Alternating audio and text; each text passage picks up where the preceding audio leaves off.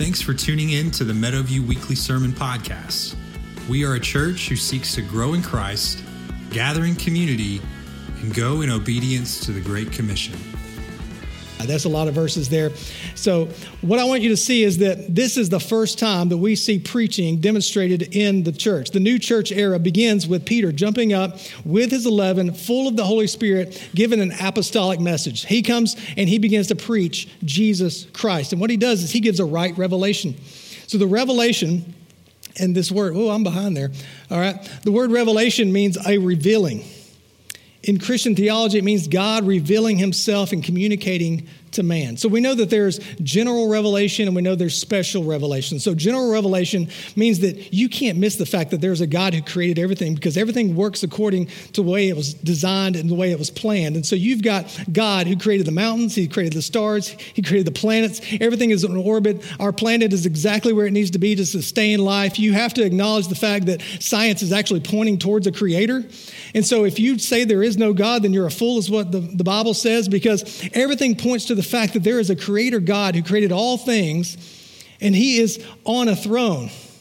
And he rules and he reigns and he's sovereign, and all things happen as we've read in Job this week. Where were you when I formed the foundations of the earth, right?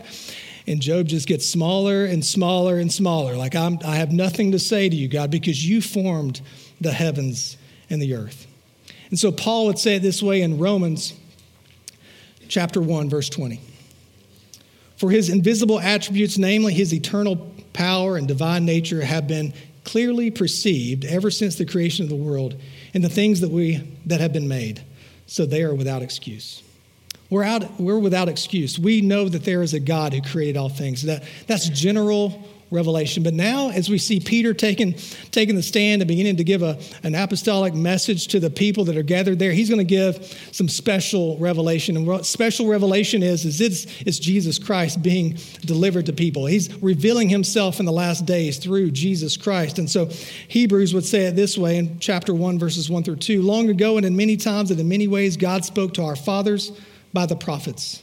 But in these last days, he has spoken to us by his Son whom he appointed the heir of all things, through whom also he created the world.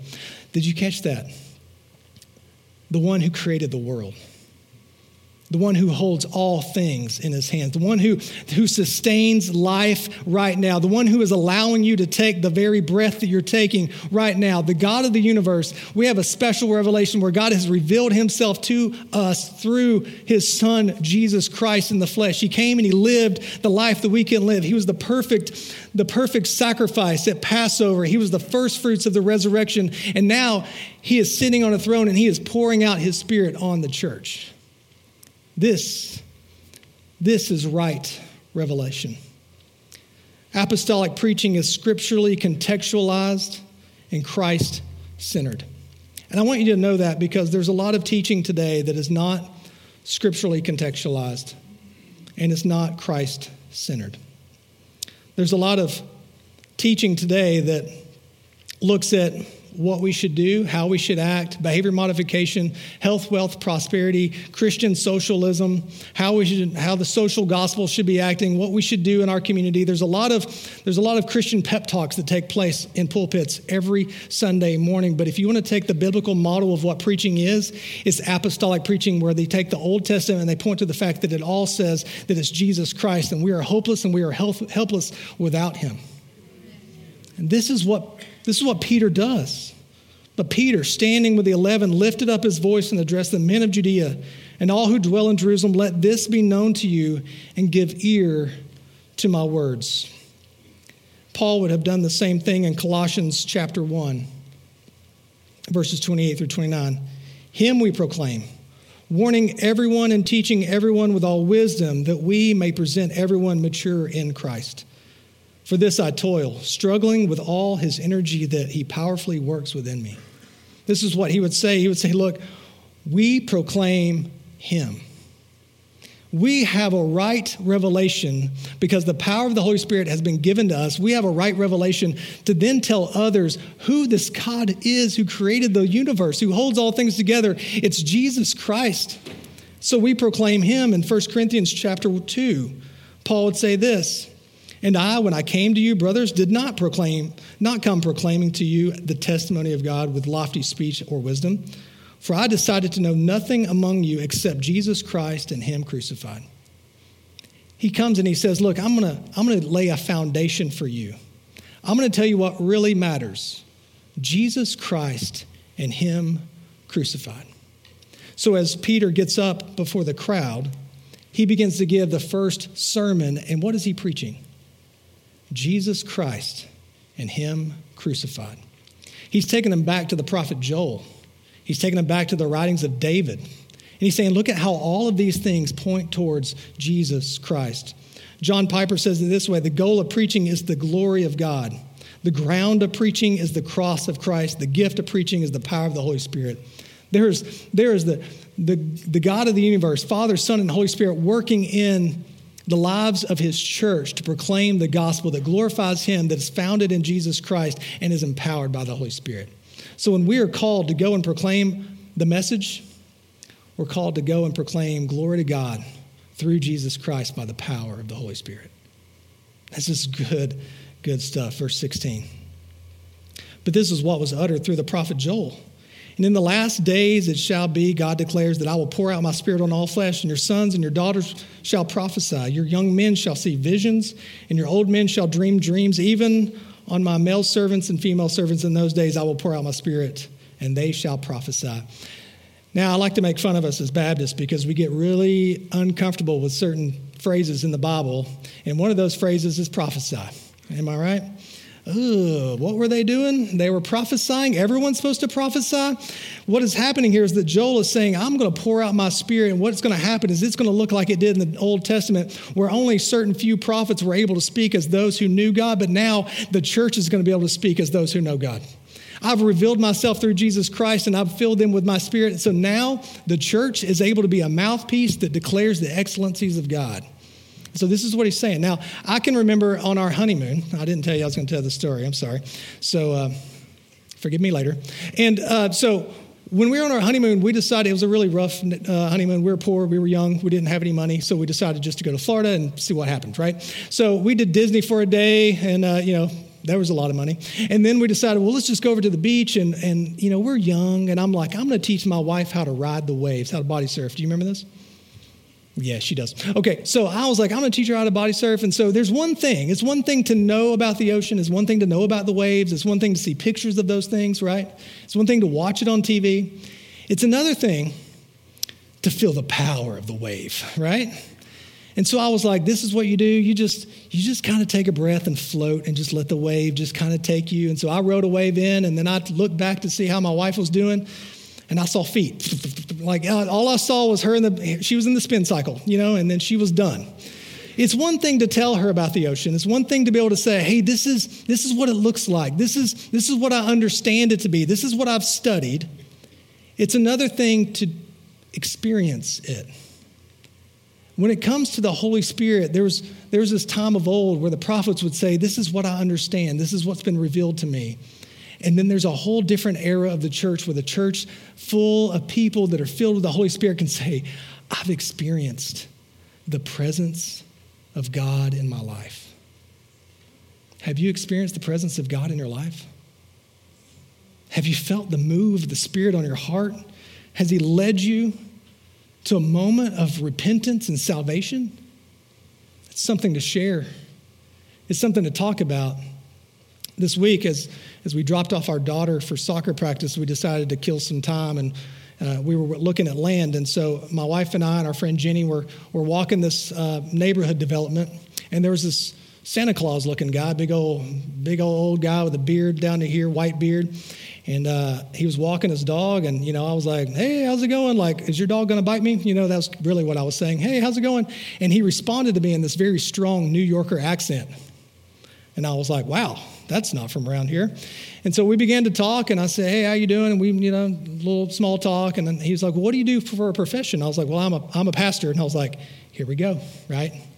I've already told you, so now we're going to have the talk. And so uh, I'm a pastor, and he was, oh, yeah, well, who are these? Well, this is my wife. He was like, you got two wives? What kind of church are you at? And I was like, Well, she does go to my church, but no. Uh, you know, so I, you know, explained that, and he goes, "Well, let me tell you something. Uh, you know, we're like, how did you get to Tennessee? You know, you got a really strong New Yorker accent." And he said, "He said, well, I married a, a lady from Englewood, Tennessee." And I was like, "Oh, yeah, she, that's backwoods, right? Like that's that's uh, that's country."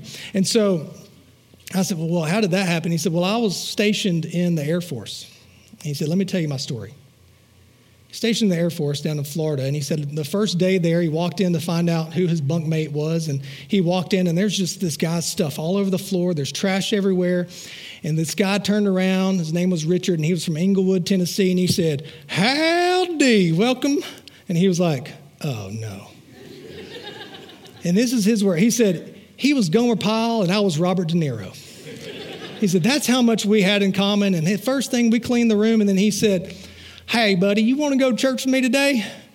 And he said, "No, nah, I, I go twice a year. You know, I go Easter and, and Christmas. You know, I'm a Creaster, right? So he said, I just go twice a year. I'm good. And so my friend Richard, he said, asked me over and over and over, week after week, hey, you want to go to church with me today? He said, and we finally, you know, we became best friends and we, we finally got our own apartments. And one day he knocked on my door.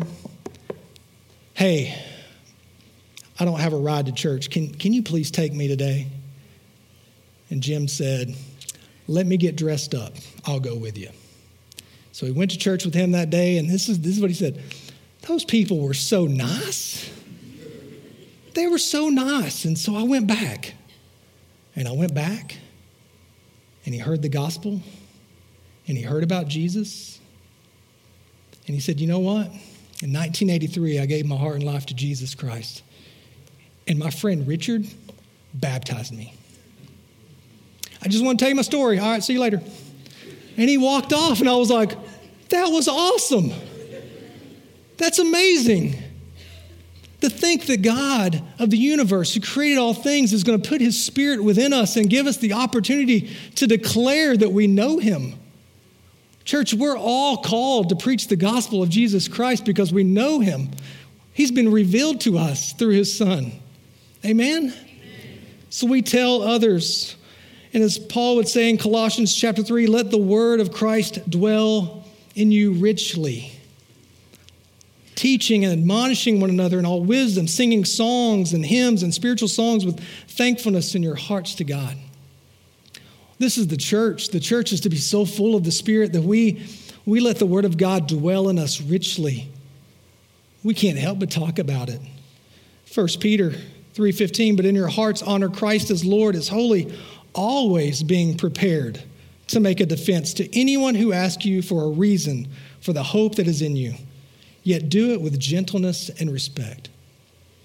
I think there's something we've lost with all the political things that are going on. We've lost the fact that we need to preach Jesus Christ and Him crucified with all gentleness and respect. I'm glad I met Jim this week. What a great, what a great illustration of gentleness and respect. Can I just tell you my story? Church, when's the last time you ran into somebody and you said, Hey, can I just tell you my story? In all gentleness and respect, can I just can I can I let you know how the word of God dwells in me richly? I just I can't get away from him. He's filled me with his very own presence. He's who I think about, he's who I dwell upon. So what I what I want you to understand is when he refers back, when Peter refers back to the prophet Joel, he's not saying that everyone in the church is going to prophesy and be able to tell you the future. He's not saying that. That's not the wording there. He's not saying that everyone's going to be able to prophesy and say, declares the Lord blank. And, and for, for many of you, you need to be very leery that there are people out there who are teaching in churches that say this is the word of the Lord. And if it doesn't line up with Scripture and it's not Christ honoring, then it's not of the Spirit. Because this is Peter. Peter's giving us the example of apostolic preaching. He's saying, here's the Old Testament, and here's how it points to Christ. That's empowered by the Holy Spirit. That's empowered preaching by the Holy Spirit. And so, if anyone comes and says, Hey, this is the word of the Lord, and they try to predict the future, and they say, Hey, guess what? This person's going to be president again, and they're wrong, be very, very scared of that. Because Matthew would say in 7:15, these are the words of Christ, beware of false prophets who come to you in sheep's clothing, but inwardly are ravenous wolves. Beware, 2 Peter 2 1, Peter again. But false prophets also arose among the people, just as there will be false teachers among you, who will secretly bring in destructive heresies, even denying the master who bought them, bringing upon themselves swift destruction. He said, Beware of people who look like believers who are not believers. Beware of people who come in and teach, and they teach destructive heresies that destroy the church, that make you look to something other than Christ for your hope, for your salvation. In the, in the New Testament, it was, oh, you need to be circumcised. You need to, you need to look like this. You need to act like this. You need to add to your salvation these things. And that's not the truth. The truth is, it's Jesus Christ. He paid it all. He paid it all for our salvation. 2 Corinthians 11, Paul would say this verses 13 through 15 For such men are false prophets, deceitful workmen, disguising themselves as apostles of Christ. And no wonder, for even Satan disguises himself as an angel of light. So it is of no surprise if his servants also disguise themselves as servants of righteousness their end will correspond with their deeds. And listen to this. Paul is saying, look, in the church, and he's writing to the church of Corinth, you need to be very leery that there are people who will come in claiming to be even apostles, people who have the ability to see, to, to see prophecies and to speak prophecies, and they're going to lead people astray with destructive heresies. And guess what? They're being used by Satan to destroy the church. So be very leery as Deuteronomy 18, verses 20 through 22 say, But the prophet who presumes to speak a word in my name that I have not commanded him to speak, or who speaks in the name of other gods, that same prophet shall die. And if you say in your heart, How may we know the word that the Lord has not spoken? When a prophet speaks in the name of the Lord, if the word does not come to pass or come true, that is a word that the Lord has not spoken. The prophet has spoken it presumptuously. You need to be afraid of him. I say this to you, church, because I want you to be leery. I want you to be afraid of things that are not contextually scripturalized and Christ centered.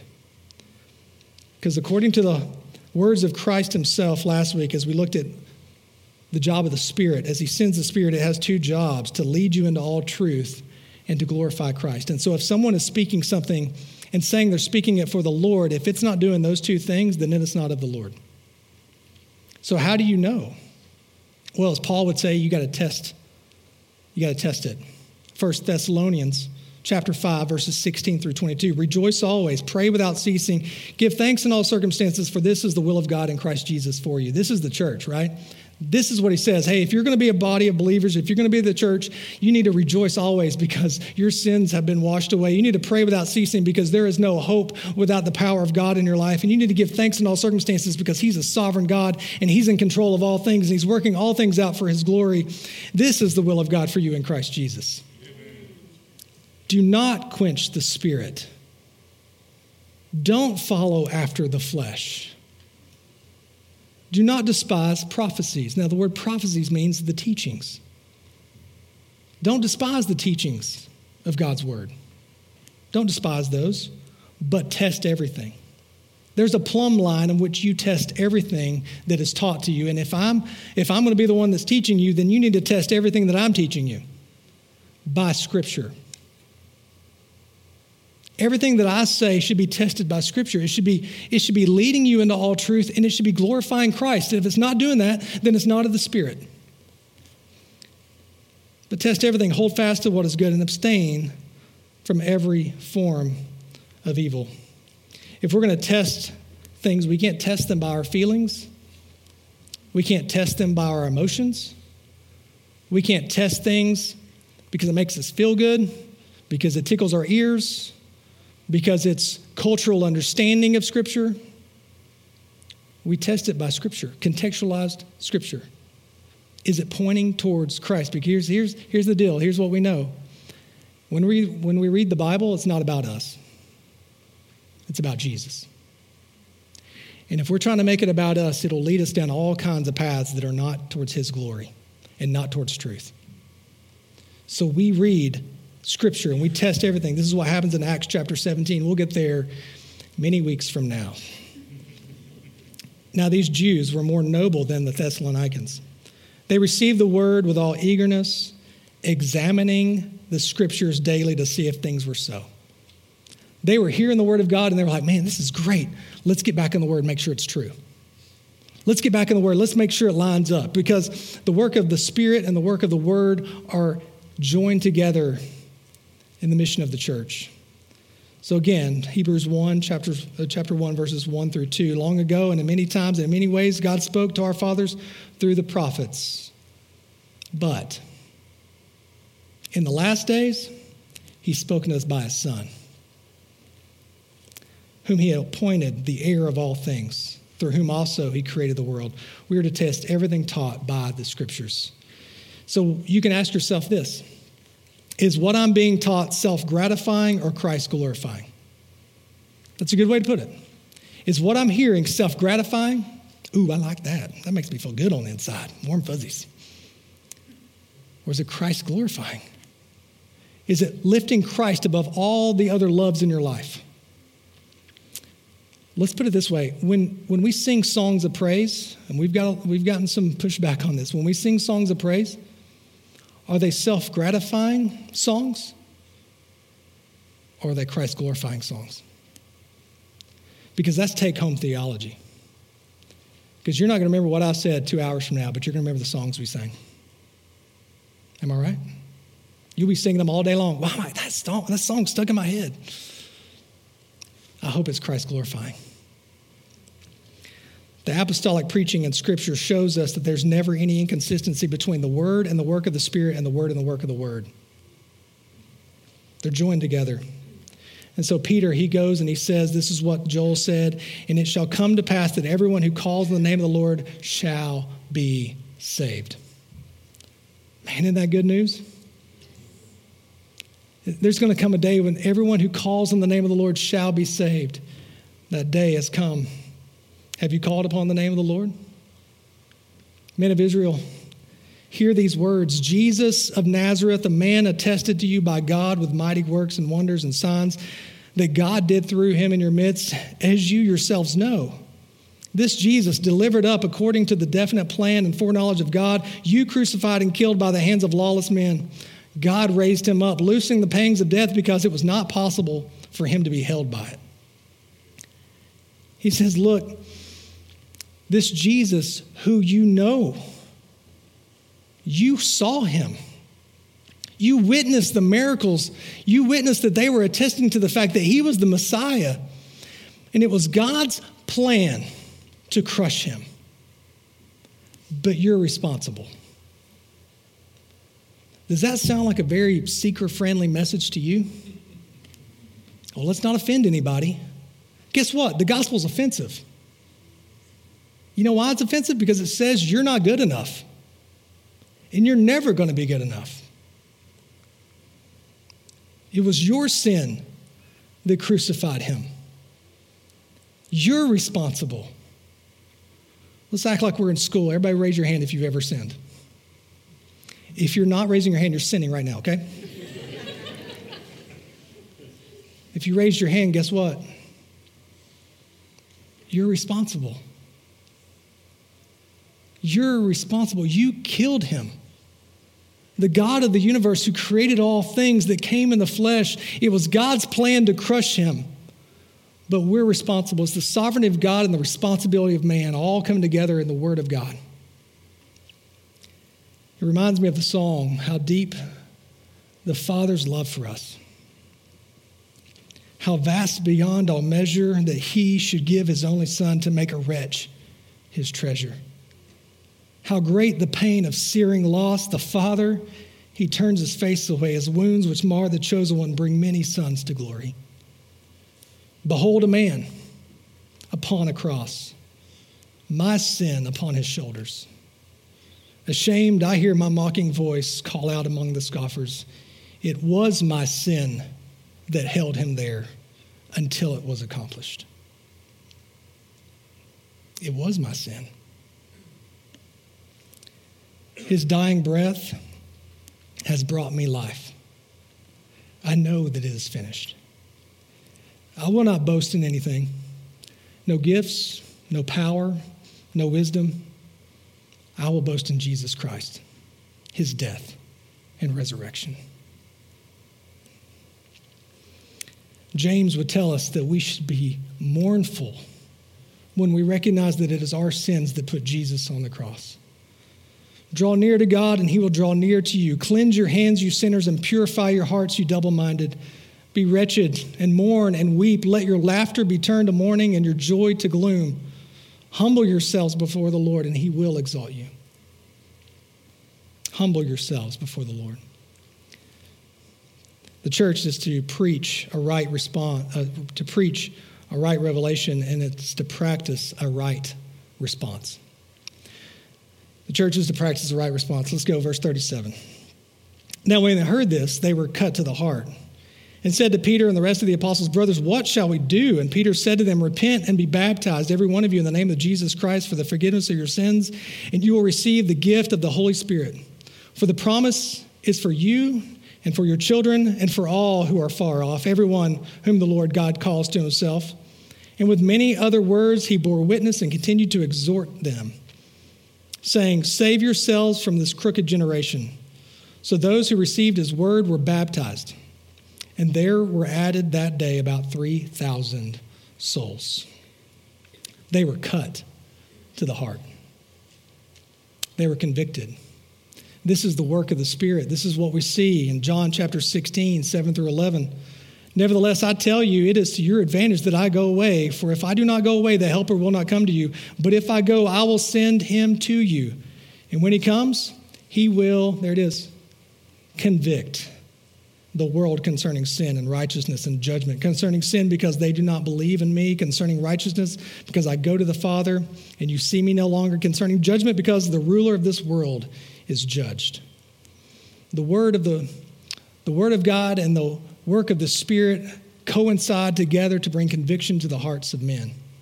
This is why Hebrews 4:12 would say for the word of God is living and active sharper than any two-edged sword piercing to the division of soul and of spirit of joints and of marrow and discerning the thoughts and intentions of the heart As we are a people who get into God's word and we are seeing the revelation of who Jesus Christ is. The work of the Spirit comes alongside and convicts us of the sins that are in our life. So this is why the people they say, Peter, what, what must we do? Respond. And he says, repent. William Barclay, in his um, writings on chapter 2, he tells a story of a missionary who went to an Indian village. And he couldn't really communicate, so what he did is he took a lantern and he took different slides and he would project different images up on a wall. And so he gathered the whole village together and he began to tell the story of Jesus Christ. And it says that when he reached the part where he put up a, a picture of the cross and projected it on the wall, one of the Indian men jumped up, ran forward, and fell down on his face before the picture. And he said, Come down from that cross, Son of God. I, not you, should be hanging there. When the cross is lifted up, people come to the Lord. It is our job to preach the cross. Jesus Christ and Him crucified, and the Holy Spirit's job is to convict people and bring them into a right relationship with the Father. I can remember watching The Passion of the Christ, sitting in the theater and crying so bad that snot everywhere, right? I needed a mask so I could wipe it. I remember weeping because I knew it was my sin that held him there. That the God of the universe came and took a punishment for me when it was me that should have been killed. I do not deserve life. I do not deserve forgiveness. He made a rich his treasure through his son, Jesus Christ.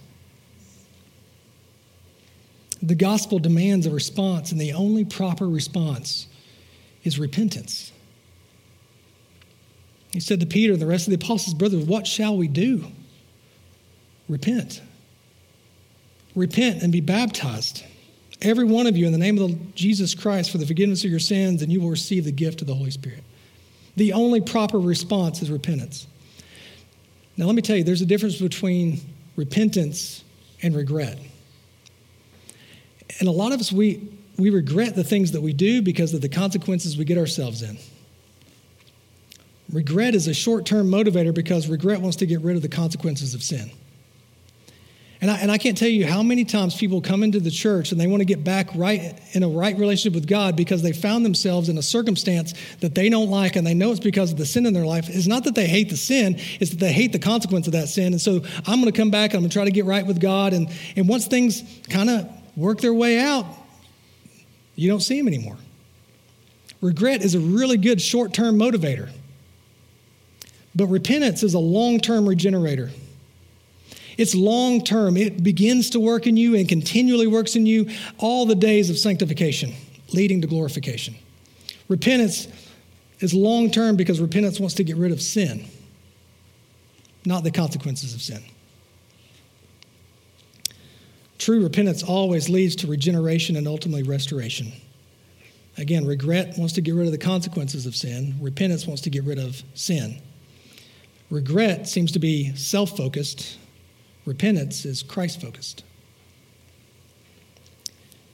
How many people have come to God and said, I repent, but really they were just regretting, almost using the term like, I'm sorry. You ever said, I'm sorry to somebody and you didn't really mean it? You just kind of, if you're married, you've said this, okay? So I'll just go ahead and say that. If, you, if you're married, you've said, I'm sorry. And then they walked out of the room and you're like, yeah? I, I saw you do it to me. right? This is marriage. That's, I'm sorry. Not really. A lot of times we make repentance about, I'm sorry. I'm sorry I got caught. I'm sorry things didn't work out because the truth of the matter is you would have continued in that sin had you not got caught. Repentance is knowing that you're living in the sin and you can't stand it and you're repenting of it because Jesus Christ is Lord and He died on a cross and your sins held Him there. David Platt says people who claim to be a Christian while their lives look no different from the rest of the world are clearly not Christians. They might have had regret, but can you see any proof of repentance in their life? Repentance is not a one time thing, it's ongoing. He goes on to say, suddenly contemporary Christian sales pitches don't seem adequate anymore. Ask Jesus to come into your heart. Invite Jesus to come into your life. Pray this prayer. Sign this card. Walk this aisle and accept Jesus as your personal Savior. We've taken the infinitely glorious Son of God who endured the infinitely terrible wrath of God and who is now reigning as the infinitely worthy Lord of all, and we've reduced him to a poor, puny Savior who is just begging us to accept him. Accept him? Do we really think Jesus needs our acceptance? Don't we need Him? And when we realize we need Him, we repent. I need you. People who base their claim of salvation on a past experience that no longer identifies their present status are in grave danger of the judgment of God. This is why Martin Luther, when he nailed his 95 Theses to the door of Wittenberg, said these words Our Lord and Master Jesus Christ willed the entire life of believers to be one of repentance. When's the last time you repented? Because you hate the sin that's in your heart. Tim Keller says it's important to consider how the gospel affects and transforms the act of repentance. In religion, the purpose of repentance is basically to keep God happy so he will continue to bless you and answer your prayers. This means that religious repentance is selfish, self righteous, and bitter all the way to the bottom. But the gospel, the purpose of repentance in the gospel is to repeatedly tap into the joy of our union with Christ in order to weaken our need to do anything contrary to the heart of God. Repentance is ongoing. And the thing about it is, if you're going to preach repentance, then you have to practice repentance. You ever hear that? Practice what you preach. Unfortunately, there's a lot of people in the church who don't practice what they preach. They're quick to point out the faults in other people's lives, but they will never repent of the faults in their own lives. Likewise, if you if you have to You have to practice repentance before you can ever preach repentance. It reminds me of the story of David when he's confronted by Nathan about Bathsheba. Psalm 51, verses 1 through 13. You can turn there if you'd like. I don't have it on the screen. Paul, uh, David writes these words Have mercy on me, O God. According to your steadfast love, according to your abundant mercy, blot out my transgressions. Wash me thoroughly from my iniquity and cleanse me from my sin. For I know my transgressions and my sin is ever before you. Against you and you only have I sinned and done what is evil in your sight, so that you may be justified in your words and blameless in your judgment. Behold, I was brought forth in iniquity, and in sin did my mother conceive me. Behold, you delight in truth in the inward being, and you teach me wisdom in the secret heart. Purge me with hyssop and I shall be clean. Wash me, and I shall be whiter than snow. Let me hear joy and gladness. Let the bones that you have broken rejoice. Hide your face from my sins and blot out all my iniquities. Create in me a clean heart, O God, and renew a right spirit within me. Cast me not away from your presence, and take not your Holy Spirit from me. Restore to me the joy of your salvation, and uphold me with a willing spirit. Then, then I will teach transgressors your ways, and sinners will return to you. Did you catch that? We have to be a people who repent, who respond rightly to a right revelation before we can ever preach it to other people. If we're going to practice repentance, we have to, if we're going to preach repentance, we have to practice repentance. Because it was our sin that held him there until it was accomplished. I don't have time to get to the third point. I'm going to invite the band up, and I'm going to invite you to respond today to the message of the cross. Thanks for listening. It is our prayer that this message has helped you grow in your walk with Christ. Go to our website, meadowviewbaptist.com, or subscribe to hear more sermons like this or to get more information about how to be involved at Meadowview Baptist.